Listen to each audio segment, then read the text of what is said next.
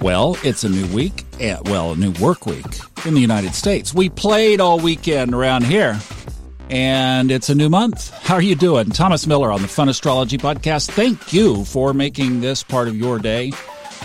We're going to talk a little bit about what's going on here relative to the new month, but particularly I want to focus on Pisces because the moon in order to start this new month is ingressing into Pisces at 5:07 this morning.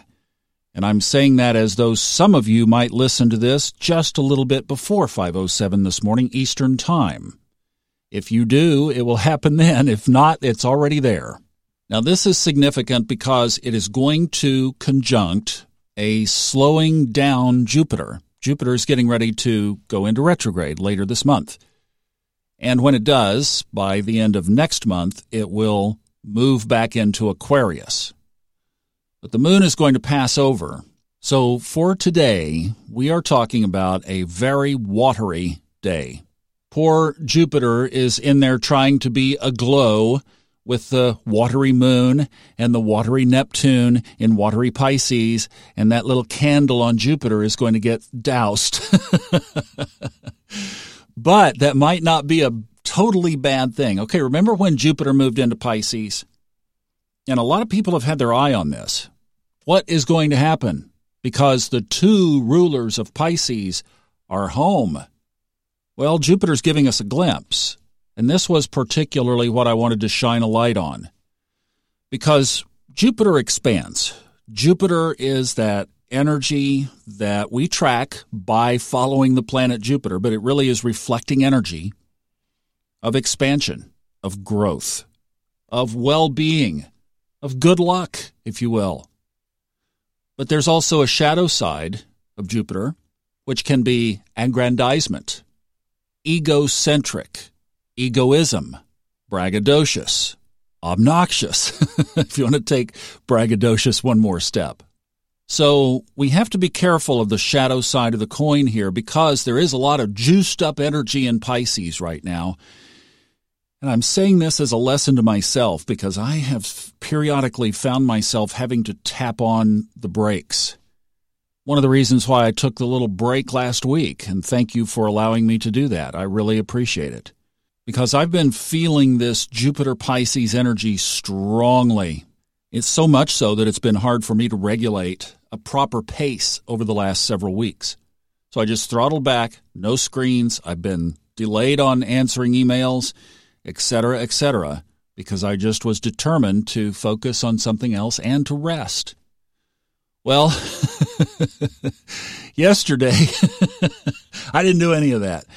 I launched in again with yet another project that is going to be fun. I've got it down, folks. I've got it down. If you're not accustomed yet to YouTube and especially astrology on YouTube, well, at some point here, and I'll let you know when it launches, but I'm going to start doing some YouTube videos around astrology. But I'm going to combine some things related to the environment here, North Carolina, the Smoky Mountains, the terrain, the waterfalls, going hiking. I'm going to pull all of that together, and I've got a great idea of how to do it. And I spent a good chunk of time over the second half of the weekend, kind of figuring that out. So I am really excited about this. This is going to be a lot of fun, and I think you are going to absolutely love it.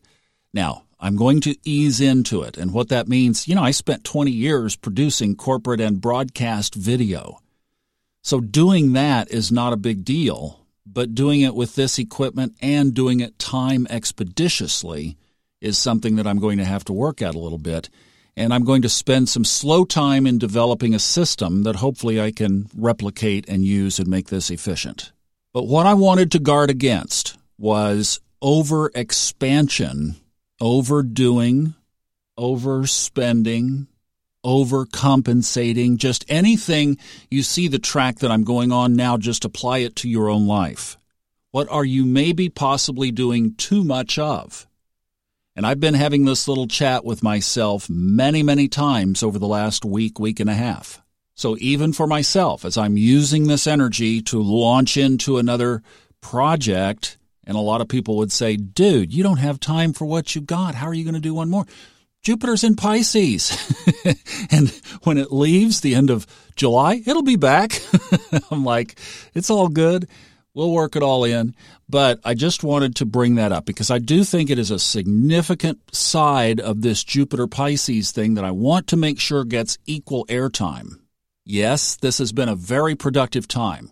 Yes, there have been a lot of spiritual insights, and there will be potentially big time today. You know, my other podcast is called Subconscious Mind Mastery. Well, if it ever had an avatar, it would be Neptune, Jupiter, the moon in Pisces. Wow. That is as subconscious as it gets.